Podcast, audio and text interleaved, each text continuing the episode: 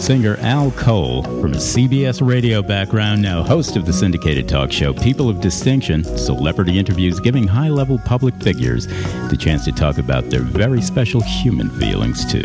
Because celebrities are human beings, people, and we are all people of distinction. And when given the chance, we will all speak openly about the very reason for our birth the energy and dedication of what we call love. So, without any further ado, hey, we get into it. Hey, it's syndicated radio talk show host, author, singer Al Cole welcome you to another edition of People of Distinction, the talk that gives an in-depth view of some of the most dynamic, intelligent, and successful people on the planet. I come from CBS. My shows are nationally syndicated, and I've helped pave the way to treating women, guys too, with the dignity that they deserve with my new book, Romance for Women. And for all mankind, it's available on Amazon Kindle as Al Cole, Romance for Women. And you can email people of distinction at alcoholic at gmail.com. You heard me right there. That's A L. C O L E H O L I C at gmail.com. And I'd very much like to uh, thank my fans for dubbing themselves alcoholics and for the great feedback that you've been giving me on my book and my music CD, Captivation. Keep it coming. Very, very much appreciated. Today, a wonderful lady who is uh, just a very, very spiritual lady as well, Eliza Mada Dalian. She's known as Mada, and she's a rare combination of an award winning author, self realized mystic, spiritual teacher, and internationally acclaimed master healer. Mada's book, In Search of the Miraculous Healing into Consciousness, is a recipient of six book awards and it's a luminous step by step spiritual manual for healing the ego into consciousness. We talk about that on People of Distinction, but Mada is really going to home in on that. That is her home base, and uh, she's going to reveal the significance and purpose of the ego. It takes us uh, through the seven stages of its development to the point of its final surrender and transformation. I love this stuff. very, very, it's intriguing and it's so real, people. You know, this is the mystery of the universe. At the same time, it is so realizable with us because we are the mystery of the universe. That universe out there also exists within us. And Mada knows this. And these are the things that we're going to be talking about as far as self realization. And uh, we love that. Mada's website is www.madadalian.com. And I'm going to spell that out for you www.madadalian.com com. She has a second book in the works too that you know she'll be introducing us to. Mada, really a pleasure to have you on People of Distinction with Al Cole and run down all of the great things that you have been doing, you are doing, and will be doing even into the future. Welcome, Mada. How are you today? Oh, it's my pleasure being with you, Al, and on your wonderful show. I'm, I'm very well, thank you. Ah, yeah. The things that you do are the things that I do. You're talking about the spiritual realizations, and uh, not only that, but I love the way that you use ego. Uh, you use ego actually in a very objective sense here. It's really in a non judgmental sense. I mean, you know, we know that we live on a planet of ego, and that ego stands for something we have to understand where the ego, ego is coming from before we can actually heal it. Uh, there are a lot of people out there that uh, the minute they hear the word ego, bam, you know, it, it's just put down. It's totally pejorative. Uh, but our ego is something that can be transformative. It can help us get to a place where we want to get. And the proper use of the ego is something that is not usually discussed, or if it is discussed, it's discussed kind of maybe too much in egotistical terms. I like the way that you put the ego right from the get go as a spiritual manual for healing the ego into consciousness. The ego is a step into our great consciousness. And that's what I want you to talk about in reference to your book, in reference to your work, in reference to your personal life as well. certain things in your past that have sparked realization. Uh, you can talk about all of this, starting with who Mada is. Introduce Mada to our audience. Uh, where did you come from, and what are some of the, the your roots that really connected you to the Mada that we all know now, the great writer and uh, and spiritual transformationalist? Who is Mada Dalian Mada? Well, thank you, uh, Al, for, for your introduction. That's and especially for bringing up that uh, uh, topic of the ego because I think that's somewhere, you know, that's if we can really understand it, then definitely we our journey will be so much easier. Mm-hmm. And uh, who is Mada? Well, Mada was born in Armenia, which used to be part of USSR. Uh, and uh, I did move to Canada in 1976. Um, and of course, coming from a background that I was born, um, you know, in a sort of like a socialist country, um, obviously religion has not been um, uh, shoved down people's throats in, in yeah. Russia. And uh, in a way, growing up in that freedom of um, I'm free to discover myself. And of course, um, I had some very significant experiences as a child where where I witnessed my grandfather's death when I was five years old. Hmm. And that sparked the question for me uh, who am I and what am I doing here, I suddenly had a realization that my life is temporary here as well, and I will be here for a while and I'll be gone. And the question was very important who am I? What am I doing here? Where do I come from? Where do I go after I die?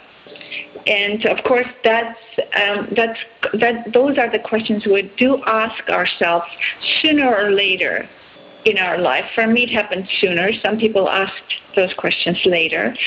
But those are the questions that put us on the search for, for spiritual self realization. You know, you said it so well. And as I do on my shows, uh, first thing I'm going to underscore is questions. Uh, you know, you said those are the questions that we ask ourselves and I'm going to put it even more broadly here. We should be asking ourselves some of the deeper questions in life. Uh, you know, what was I put here for? What is my mission? Who will I serve? Now, these are some of the big life questions. And the, the, the tragedy is that in so many cases in our lives, we're asking different questions to ourselves right from the beginning. We're asking questions like, uh, you know, what do I look like? Do I look good enough to attract this this guy or this mm-hmm. woman? Or uh, how much money am I making? Am I making enough money to feel that, um, to use that word, ego is fulfilled right now? Uh, what do I want to do with the rest of my life in order to be financially secure, in order to be secure of uh, of any sort of self doubt.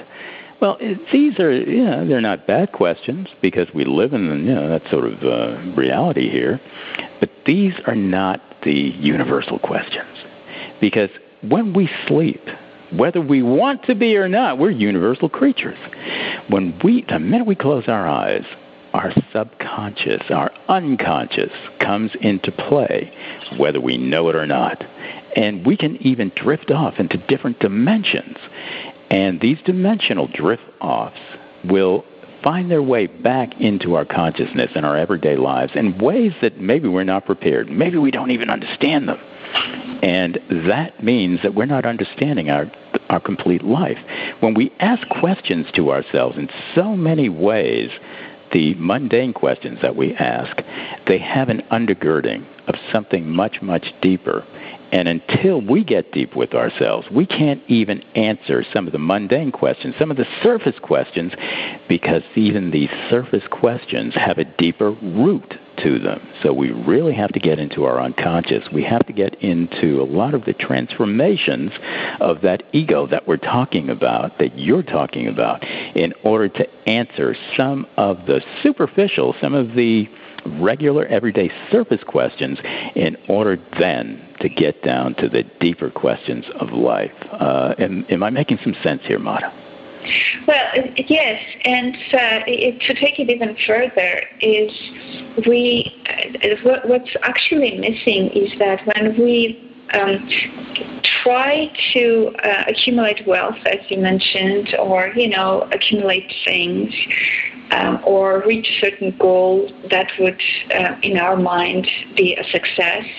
We don't really ask those questions consciously. They're very unconscious, and we just mm-hmm. follow the collective. Yeah. Because the collective on the uh, worldly level, this is what it values.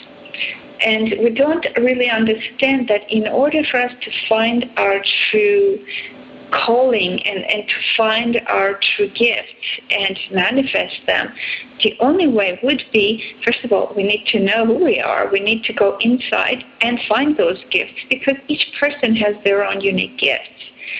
And um, of course, we you brought up the question of the ego, and maybe um, I can touch a little on that. Absolutely. As we go deeper, in my in my experience, there is, um, and in, in the book I describe the ego in two ways. There's the, the wounded ego and there's the healthy ego.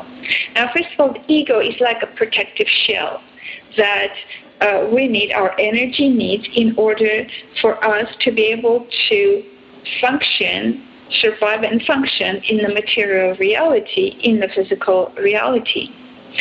And uh, obviously, in, in that sense, the ego is absolutely necessary. Just like a fruit, when it's developing, the ego needs to develop. Mm-hmm. And as we grow older, we come to a place of recognition. Oh, okay, this is the, this is an ego, and I'm not actually it because we're so identified with our thoughts and our emotions, which in a way are part part of the ego and part of the conditionings that we accumulate as we grow older. And uh, once once the ego develops, consciousness develops simultaneously, and it comes to a place where it recognizes the ego as separate from itself. And that's the moment where the fruit becomes ripe and it falls from the tree. And we cannot really forcibly ripen the fruit because uh, it, it, it, if we try, it's just not going to taste the same. It's not going to be fulfilled, and we will not be fulfilled mm-hmm. either if we deny parts of ourselves. Isn't that great? And, you know, some of the listeners right now are wondering how this relates to them. What you just marvelous, marvelously said.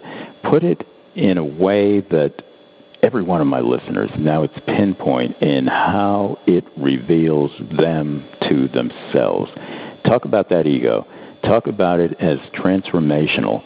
Talk about it as the way that you put it, that uh, that positive ego, the negative ego, in ways that it relates to the everyday Joe and Josephine out there.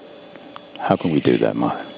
Okay, well, let's try. This is a really challenging, you know, it's a challenging question to, to relate that. But everybody, obviously, will relate through words, and we have to use different words. So maybe mm-hmm. some words people will resonate with.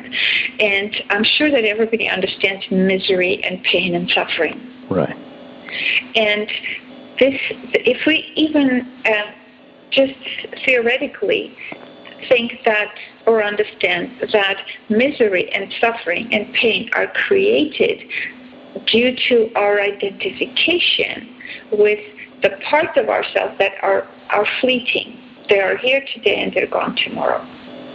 In other words, the, the thoughts, our thoughts are always fleeting. Our emotions are always fleeting. One moment we feel happy, next moment we feel sad, uh, next moment we feel angry, next moment we feel uh, peaceful, but there's that internal struggle that continues. The internal struggle that continues is based on our conditionings, our thoughts, our expectations, and the demands we put on our own life. Mm-hmm. And uh, this those demands take us away from the moment, take us away from living the moment as uh, in our nature, in our existence, and being true to ourselves.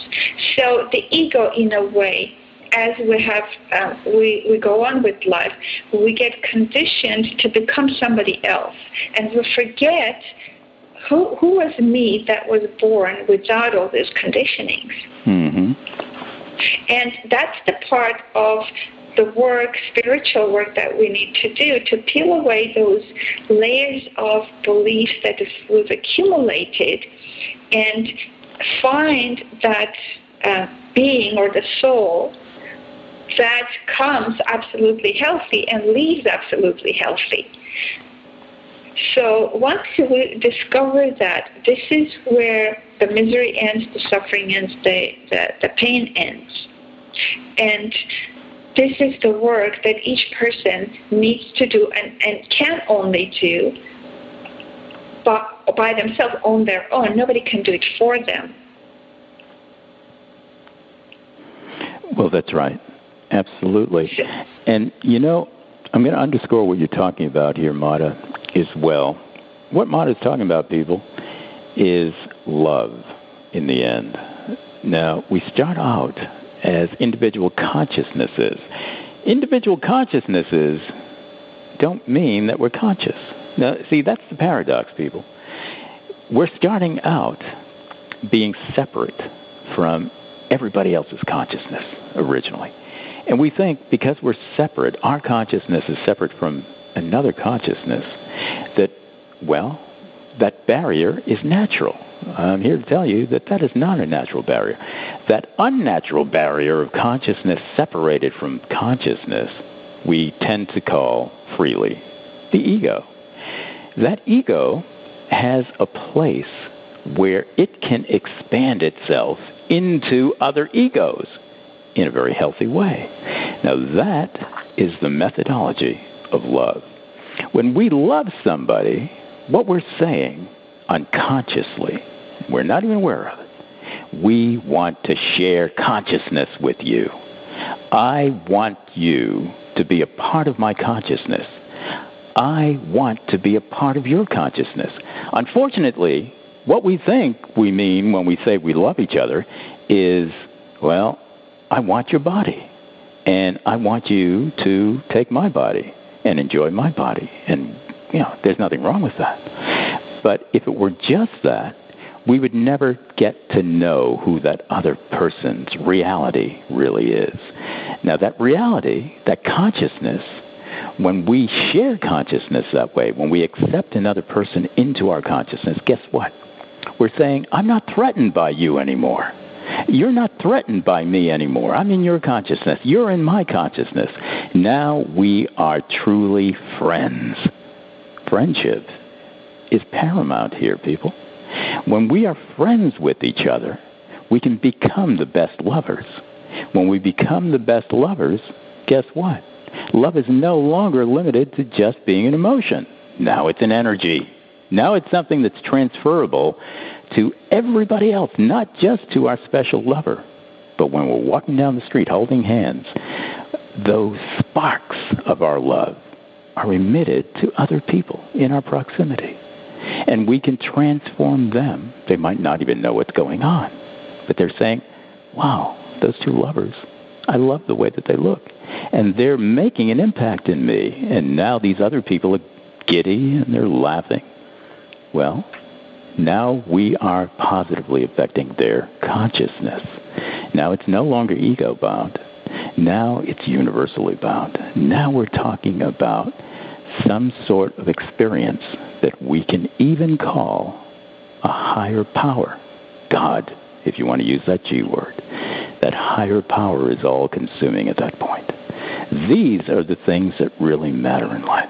Now, am I on the right track here, Mada? And I want you to expand on that.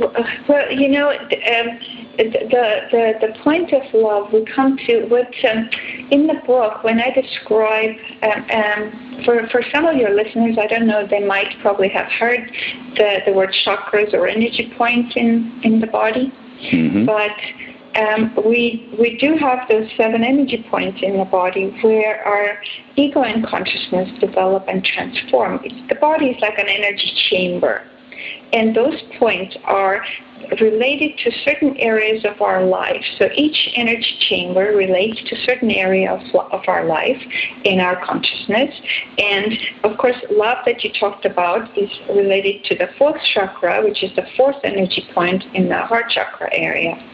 And in order to get there, what we need to do, and this is what I very um, um, in detail describe in the book that each chakra has its own quality and it needs to be completely lived and transformed so that there's nothing preventing from the energy, which is our life force, which is uh, in a way um, in, uh, in the base of our first chakra, to freely move as it, as it moves and it reaches heart chakra, then obviously we would feel that love, unconditional love, and be able to move from the physical love, as you were trying to describe earlier, into that universal love and, and, and move even past that into, into the compassion, which in, in, in a way would even uh, understand that the whole universe is made of love. Hmm. But in order to get there, this is the, the work. My work, uh, Al, is so practical. I, I've seen that people have come to a certain understanding of um, why you know they, they know that certain things aren't working they know that they're um, why love is not happening. They, they're, of course, everybody's longing for that. But in order to get there, we first need to see what is blocking the energy, what is preventing, what is this wounded ego in the lower chakras that is not allowing me to feel that, to move higher. And, and feel that love that you talk about. And uh, in the book, I give a lot of practical way. First of all, understanding the step-by-step development, and there's seven stages and steps that the ego goes through and consciousness goes through, and to come to that consciousness of love, that you we can easily come to that once we reach that um, in the energy reaches into our fourth chakra. And of course, further up, it goes into the individuality because in order for two people to be happy and in, in unison together. Each person needs to be an individual. And mm-hmm. uh, if there's needs, if one person needs uh, somebody else to fulfill their desires and their um, uh, uh weaknesses and their insecurities, this kind of relationship cannot last too long. And each person needs to come as an individual so that there's a sharing that you mentioned when you were describing it. So there's that, that sharing of understanding that we're not separate. But in, um, again, that's the main uh, work. I, uh, just recently, actually, I did a, a couple session with with uh, with a 37 year old couple, and they have two children, and they had a lot of difficulties in a way clashing because each person expects you know something else from the other. And uh, obviously when we have those conflicts the first thing that we think well maybe we should break up and maybe we should you know uh, separate. But mm-hmm. when i try to explain to them you each mirroring to each other the work that you need to do this is why we come together. This is actually um, one of the purposes of love that we can coexist and understand that this person is mirroring parts of myself that I cannot see without uh, him or her being there and mirroring it back to me. So instead of blaming and judging and saying, well, you're not doing what I want you to do, to, once we understand that, then there is a possibility of taking responsibility for how I feel instead of blaming somebody else for how I feel. And through that, there is a possibility of growth. This is the only way I can grow. Uh, grow spiritually and grow as a human when I start saying, you know what, whatever's being triggered let me have a look. Let me look inside and see why am I being reactive to this? Why am I getting angry? Uh, what's going on? And uh, you know, when when we looked at that, each one of them actually, interestingly, had their own patterns they needed to work with. But they realized that I couldn't have seen this pattern if uh, my partner wasn't wasn't uh, mirroring it back. And this kind of growth, as you know, is they will always go through some kind of a suffering because unless we do, we don't want to really do anything about uh, improving our life. So in a way, pain forces us to to start looking inside, to start looking at asking those questions that we mentioned in the beginning of the show. So um, everything, in a way, conspires and helps us become conscious.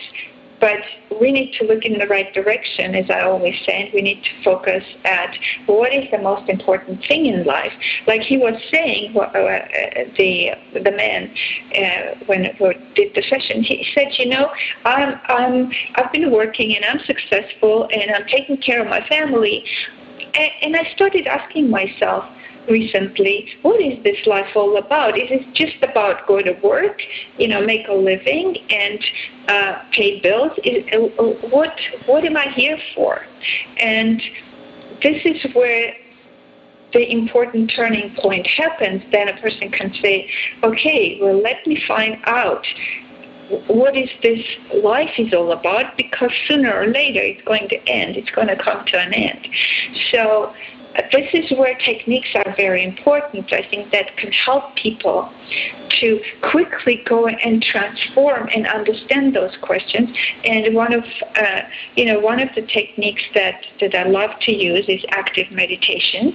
Mm-hmm. And uh, actually, I don't uh, think I mentioned it to you, Al, that uh, I recently also put out an active meditation CD called No Yes, and what it does um, allows people to say no for half an hour to release all the emotions or all the uh, uh, you know, whenever we feel like I want to say no, but I can't because my social conditionings don't allow it, mm-hmm. so we repress who we truly are. This allows you to release all those repressions. And then brings you to a place where you can sit 15 minutes and really feel that inner peace suddenly, that feel yourself and feel that I'm actually okay and, mm-hmm. and uh, start enjoying your own presence. And then the next phase would be to start saying yes and there's dance with it as well with beautiful music and this allows people to really get in touch with that authentic uh, sense of yes with life and with their own selves you know because we talk so much about self-acceptance which is absolutely important for us to heal all those wounds that um, uh, we, we, accumulate through our lifetime. So uh, this is one technique, and of course my healing method um, uh, DM is another technique, and the, that one is um, also uses a, system where it helps people to release all the repressed thoughts and emotions that block consciousness, that block love, that block the sense of belonging, the sense of uh, oneness with others. So, and those beliefs, as I was saying, they're like clouds that cover up our eyes, and then we start believing that we're separate. This is where we forget that we're all coming from that one source one consciousness, one universe, because we cannot divide the universe. This is why it's called universe. Absolutely. I love it.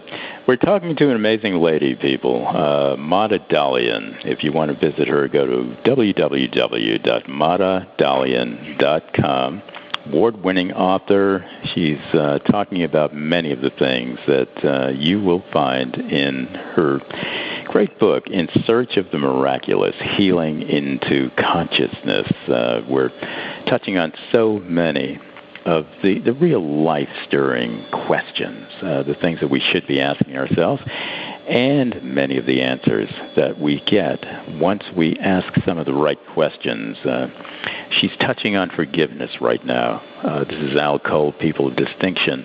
We're going to uh, turn the corner a little bit on forgiveness. Uh, when she was talking about active meditation, she was talking about uh, the ability to say no, you know, that it's okay to uh, use that N word, to say no. Uh, I've worked with many abused women and one of the things that I would encourage uh, in abuse, and abuse is across the board, it doesn't happen to just women, and it doesn't happen just in relationships. Uh, it happens in our human family, is to first feel the pain of whatever abuse might have occurred, and we've all had abuse issues, uh, in order to then forgive.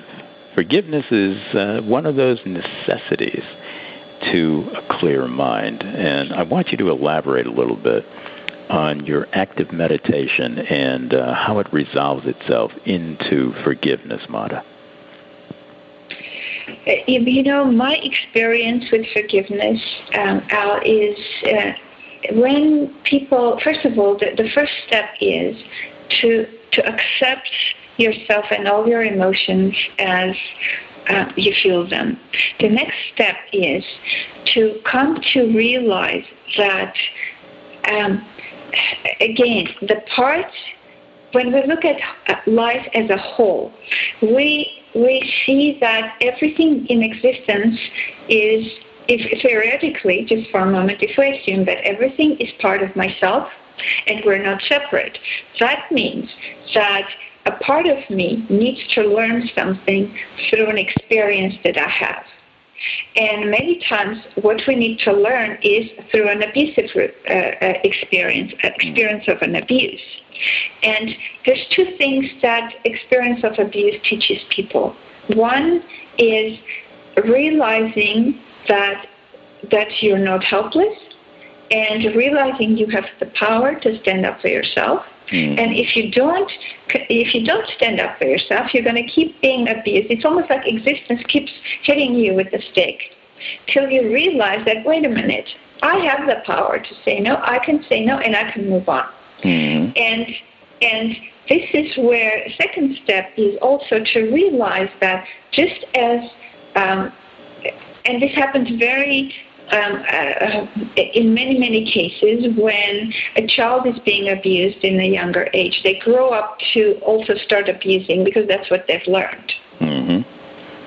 And so the second step would be to realize that I have a capacity to abuse as well. I have a capacity to to to harm. And the moment a person realizes that the two parts within themselves. Because I have a capacity to, to harm and I have a capacity to create. This is where we jump into the middle and we step out of the boat, and this is where forgiveness happens. In India, there is a there's a cave uh, about half an hour away from Bombay. You take a boat and you go into those caves, and the caves are called Elephanta caves. And in the cave, there's statues. They're carved out of rock. And one of the statues you come into, and it's a big rock. On one side, if you if you stay on, on the step onto the uh, left side, and the right side, and the middle. So there's three different faces, and one face on on uh, one side is uh, an angry face and, and you know it's a destroyer. It's the face that goes to war mm. and destroys and wants to possess. It's part of the ego. That's the ego face that is you know um, fights uh, mm-hmm. uh, and wants to claim and wants to have. It's mine so then you go to the to the exact opposite, and you see this beautiful face and a very loving and creative face. So it's a face of creator because we both have those uh, things within ourselves. That's why we have the left, right sides, also the yin yang energies that need to be balanced. Mm-hmm. And then when you come into the middle, you see the profile of the, the, two faces, and you see the middle face, which is that Buddha face, which is absolutely still and quiet and in the middle, and nothing is stirring. And this is the uh, absolute consciousness, the, the state, state of the witness of the both sides. In this state is where we that we are in the space of forgiveness, unconditional love. Because how can we forgive if we don't get to the unconditional love that realizes I can do what you have done to me? Mm-hmm. I'm capable of doing that. So therefore, I forgive you because I also forgive myself for everything I've done unconsciously. Because truly, everything we do in aggression, we do in unconsciousness. If we were conscious, we would not we wouldn't be doing those things because we realize that you know if if uh, and this is why sometimes um, and I don't know if you touch on this in your shows, but many times those things that we need to endure are very much karmically related from things that have happened in a past life, in a previous life. And those patterns continue. And um, and of course, existence is so tremendously loving and compassionate that it doesn't say, well, here's one life for you and that's the end. It gives us infinite possibilities to come and uh, relive things and uh, learn the lessons and continue learning because it's impossible to learn everything in one lifetime. And to learn that um, actually uh, my journey in the universe is the goal. That's the ultimate realization mm-hmm. that my journey here is, is the goal. There is, and the journey through the universe is the goal. And to, to come to discover that the soul is actually separate from the ego and separate from pain and separate from suffering, and to realize that the whole universe is my home, this is where we reach ultimate liberation and a state of being in the present, in the now, where we can actually move spontaneously with what the moment brings. So, uh, of course, all these little parts, little bits that we, have been discussing and you've been bringing up. Uh, thank you for helping me to just elaborate on some things that, you, that you're you know you're just throwing me these little questions to, and helps me to elaborate on them mm-hmm. so so that's that's the journey. And, and, of course, you know, we're such, like you said initially when you were talking, we are the universe. So if that's the case, if I am the universe, that means I'm limitless. My possibilities are limitless. So what, what I can create is limitless. Uh, how far and wide I can travel within this universe is limitless because I am the universe. So nothing is separate everything is okay and mm-hmm. everything is um, is part of me. So this is where we recognize that the only thing that we do as humans here is we learn to transform from our unconsciousness into consciousness. And once we get to, to that consciousness, we realize that we're not separate. Ah, that's beautiful. So well said. And you're touching on some great ground here that I want you to uh, explore even more. Now, when you mentioned past lives, Mada, uh, one of the things that I've been talking about on my show for a while, and uh, I've been blessed to have some exemplary guests, uh, some very learned uh, psychologists on my show. And one of the things that I will ask is Have you ever explored uh, past lives as a way to treating your patients. And uh, actually, I've gotten some psychologists who have said, you know what? I have done that. And I'm glad that you're asking that because I never get asked that. Uh, I've been a believer myself for a long time now that probably one third, and I'm just throwing this out, who knows what the statistic is uh, actually. But probably about one third of the problems that we have as human beings are not going to be solved in the traditional ways. They're not going to be solved by how happy we are in this life.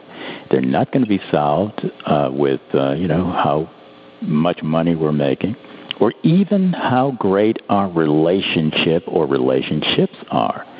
About one third of these quote unquote problems have to go back to something in not just our past in this life, not just our childhood, no, a past life, or maybe more than one past life.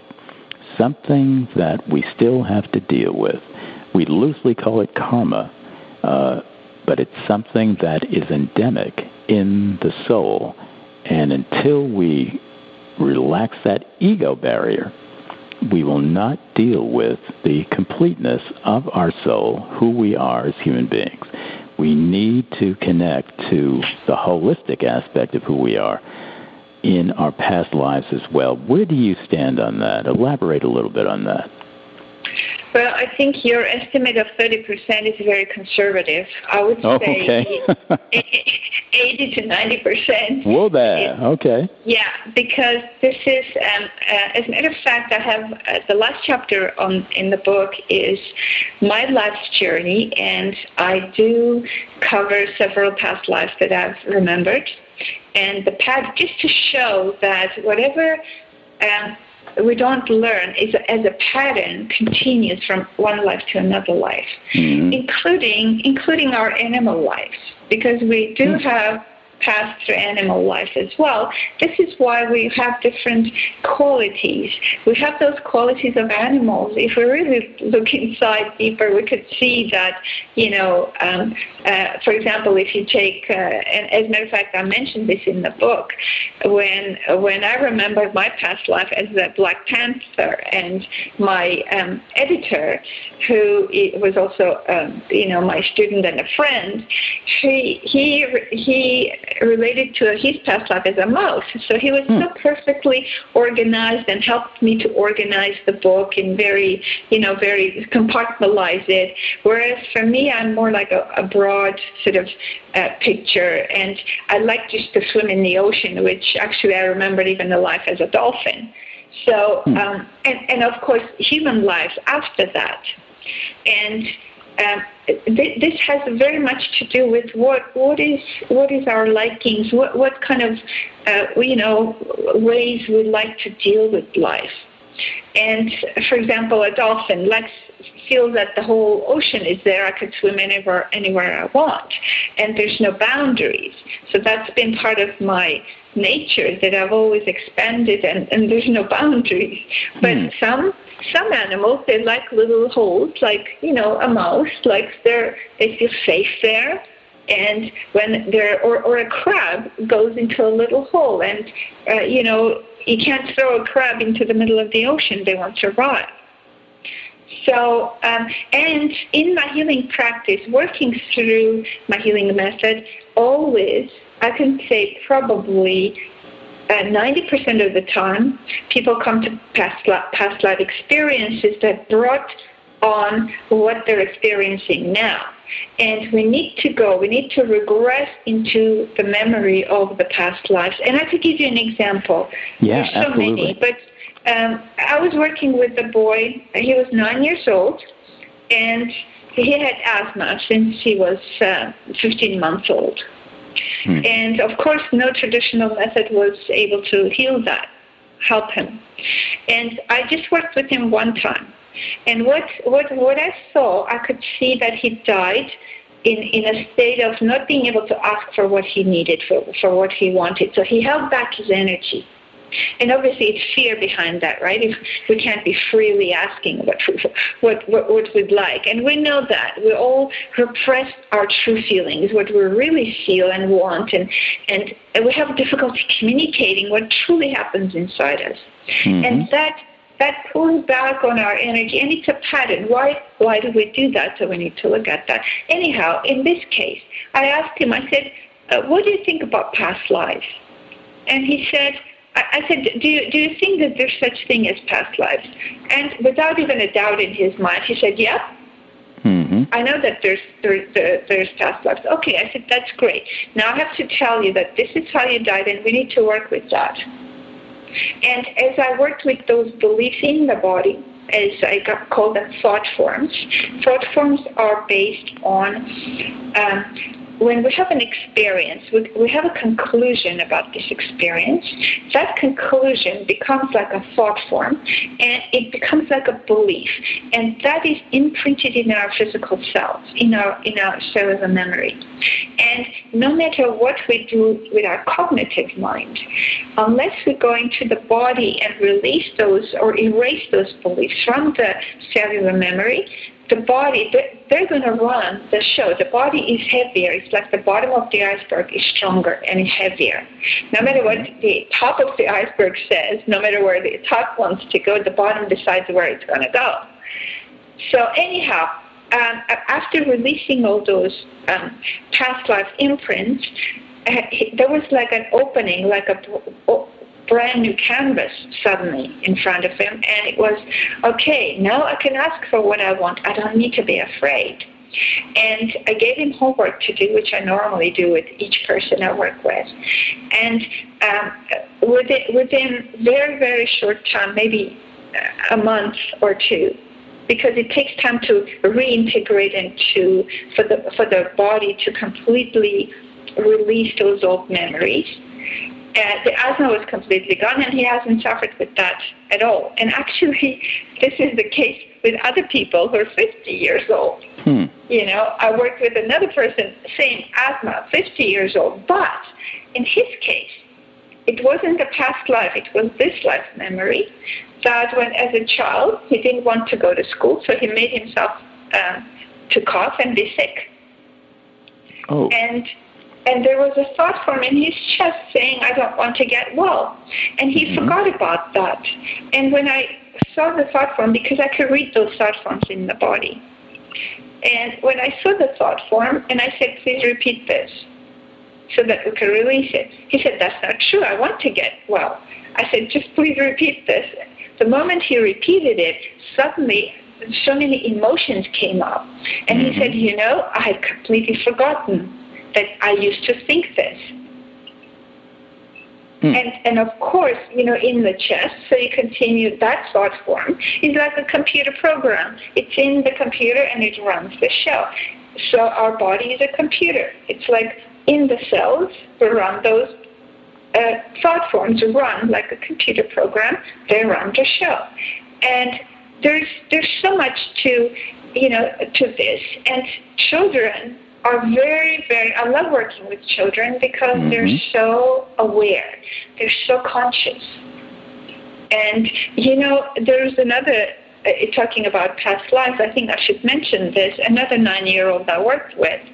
And she was very, very much afraid to be in her room to uh, to sleep at night. She thought there were, there were you know ghosts under her bed, and she she was really really um, terrified. There was a lot of fear, and when I worked with the fear, we came to the past life where she actually died in fear, and when she saw it, she suddenly her consciousness suddenly came in, and she said. Oh, she said, I don't die. Nobody dies death does not exist. Mm. Isn't that something? Ah, you know, so many things you're talking about. This is exciting here, Mada. We're, we're talking to Mada Dalian, people of distinction with Al Cole. We're on to something, people. Stick around. Uh, you know, if, and visit Mada, www.mada.dalian.com.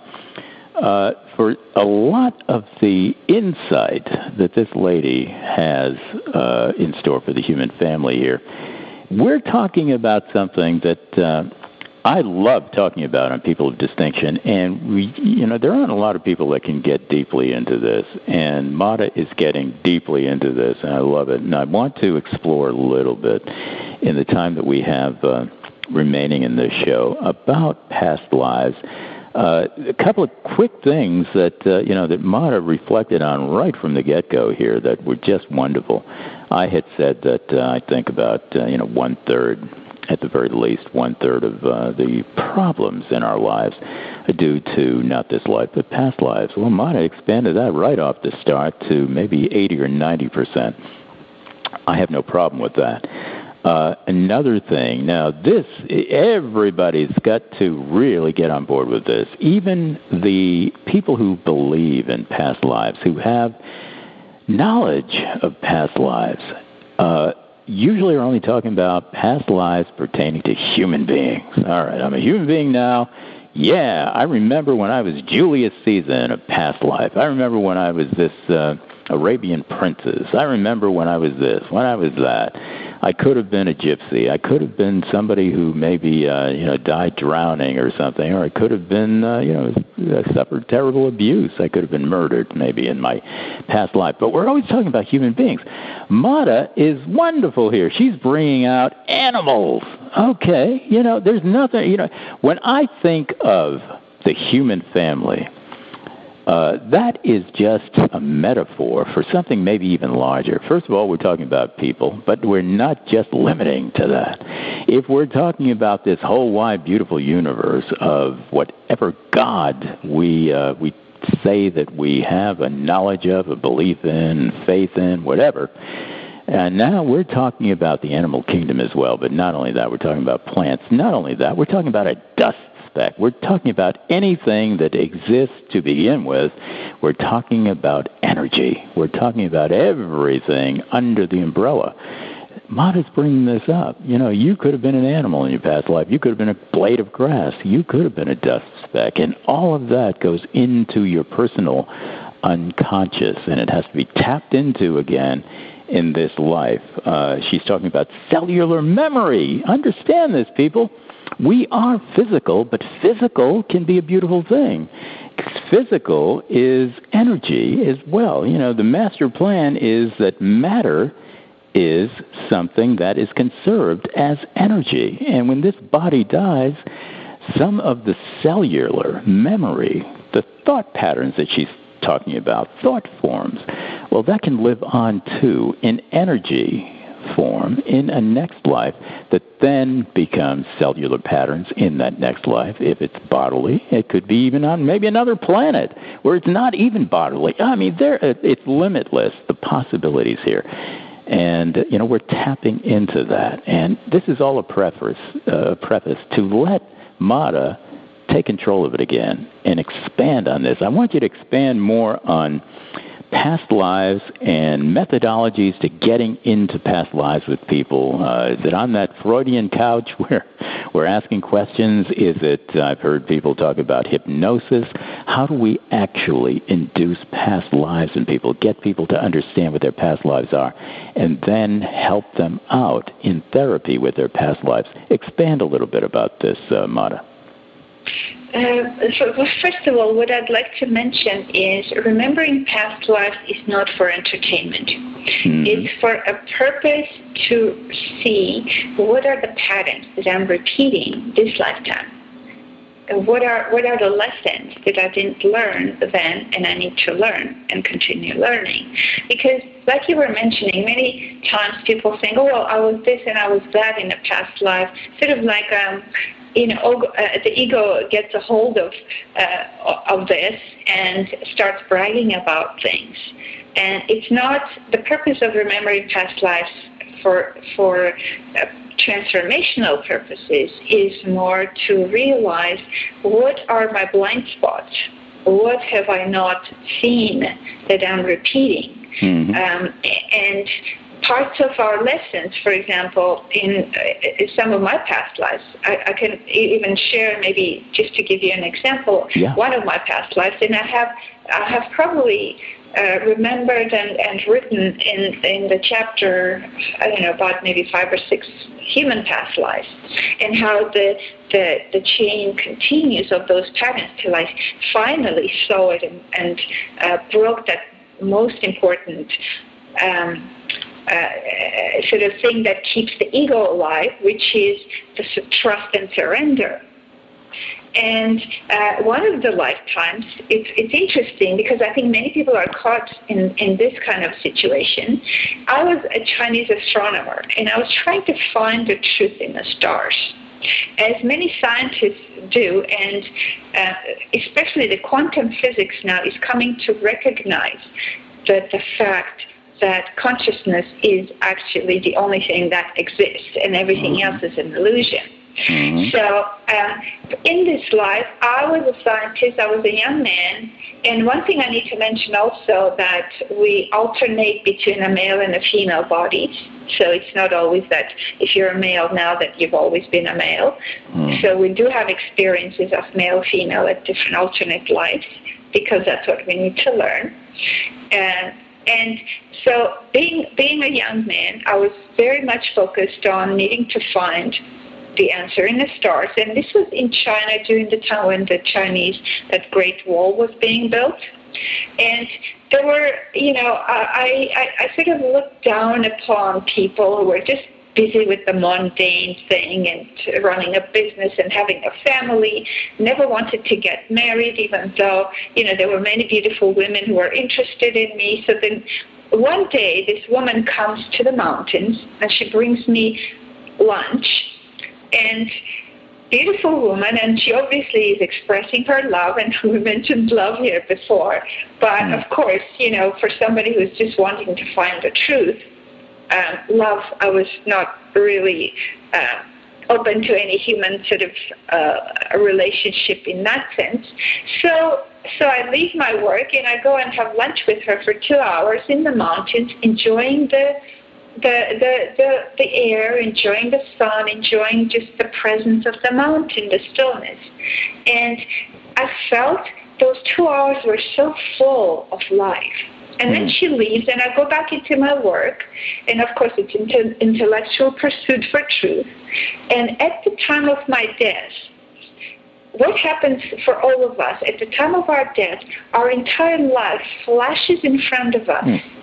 So we could see we could see the life that we've lived in unconsciousness and the parts that were conscious. So then we can, in that instance, make a choice. When we come back to the next slide, what choice am I making? What do I want to continue?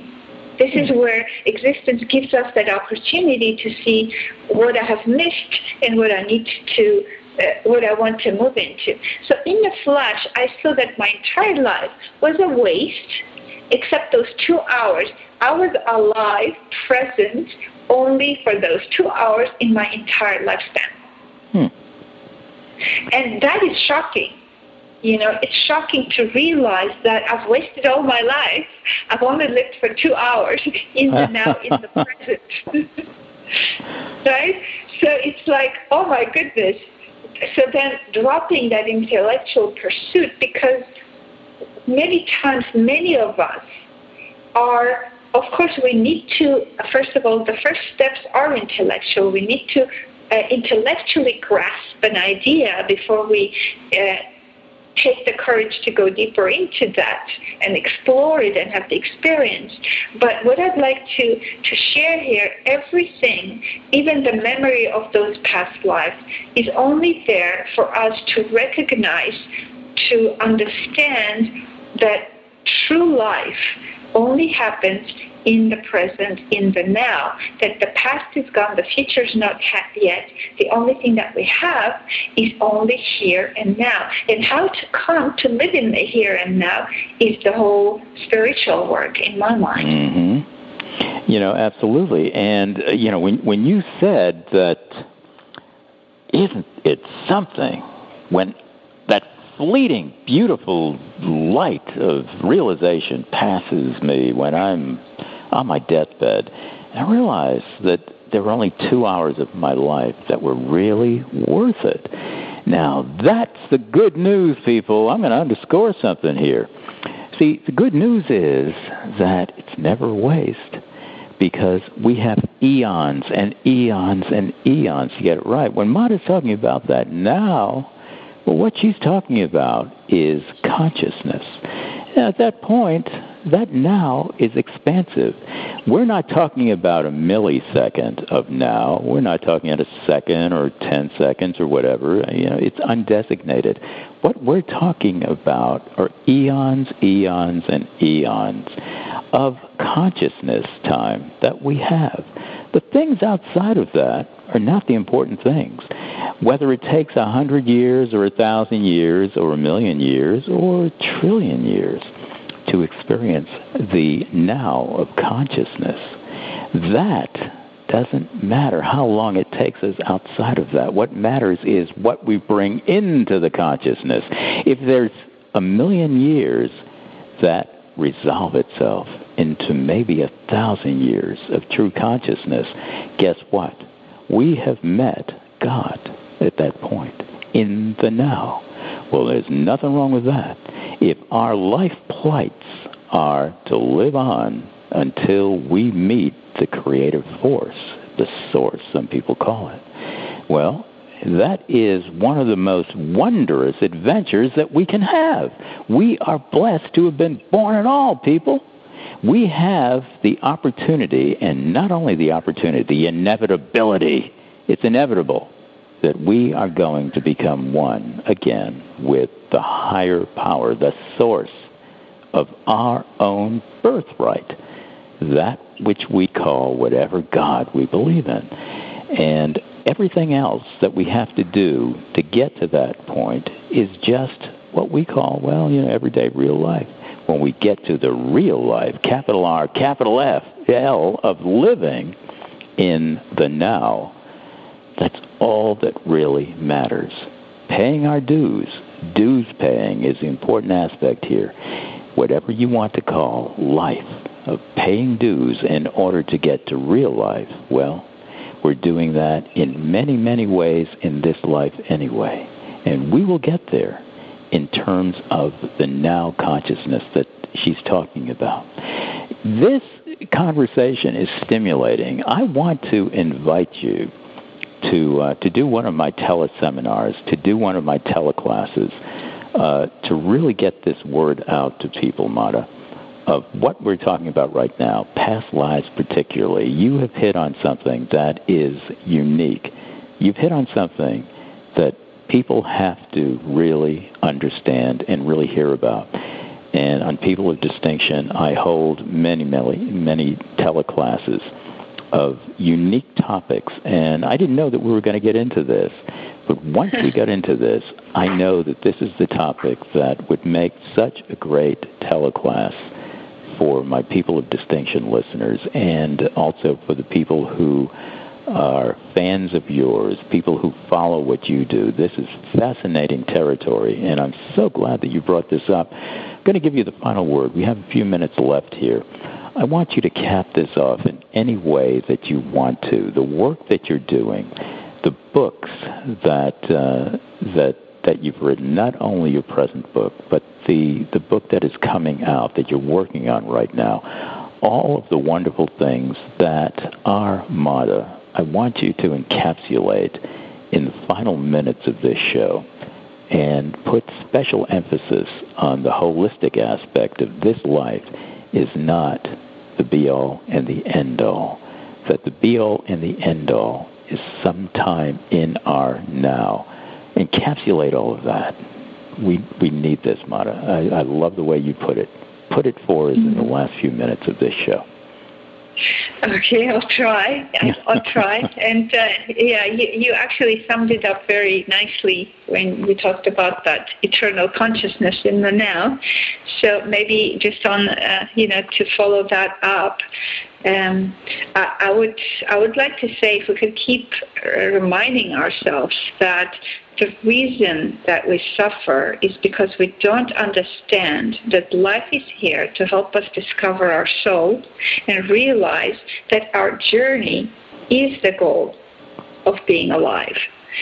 So that's a reminder that might help to to always come back on track and come back on putting the focus in the right place. Because wherever we put the focus will grow.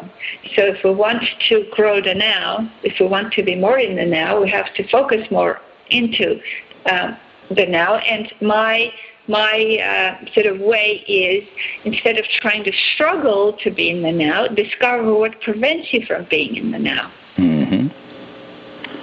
so well put uh, Eliza Mada Dalian, uh, you, you're going to have to visit her website. You're going to have to get in touch with her, uh, order her book, uh, In Search of the Miraculous Healing into Consciousness. Uh, she'll have a new book coming up as well. www.madadalian.com. Uh, exemplary uh, woman here, and all of the, the great things that we've been talking about. Uh, take it seriously, people. We are consciousness, and consciousness is uh, something that we rarely talk about. We we're we're aware of it, obviously. You know, I start out the uh, the show with "We are separate consciousnesses, small c," uh, but we are larger consciousnesses, large c. When we realize that higher power within ourselves, and in so many cases, it's the higher selves of us that are communicating. We think it's you know the everyday average person. It's communicating with the everyday average person in our best relationships, in our highest love energies. It's the higher selves that are doing the communicating, and they're doing the communicating without words.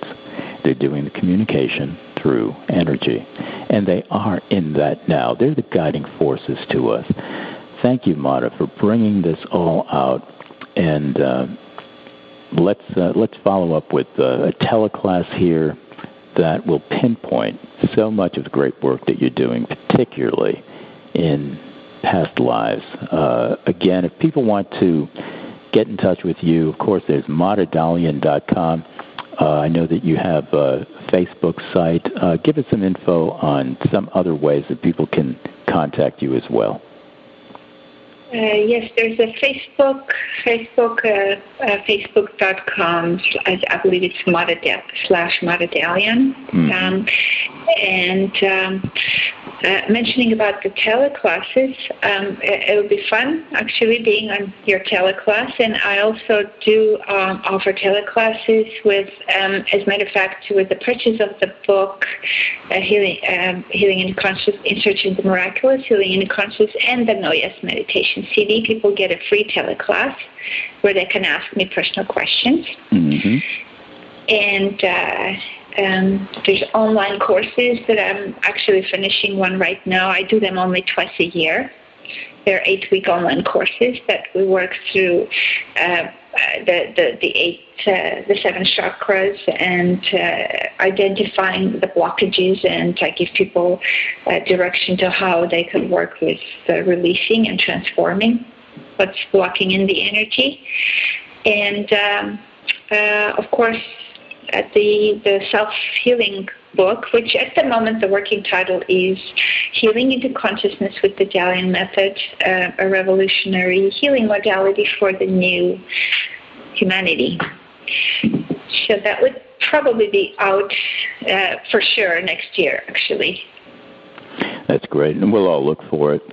Uh, thank you again, Mada for gracing the Al Cole stage on People of Distinction. Uh, it has just been just been marvelous, and we'll look forward to the uh, teleclass as well. Thank you, Mada. I enjoyed it, Al. Thank you very much.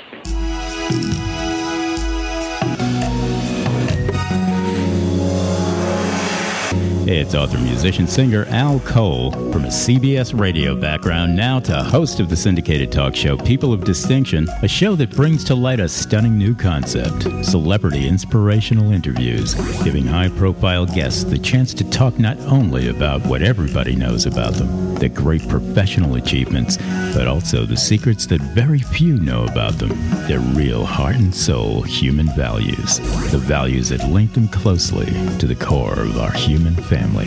Because celebrities are human beings, people, and we are all people of distinction. And when given the chance, we will all speak openly about the very reason for our birth the energy and dedication of what we call love.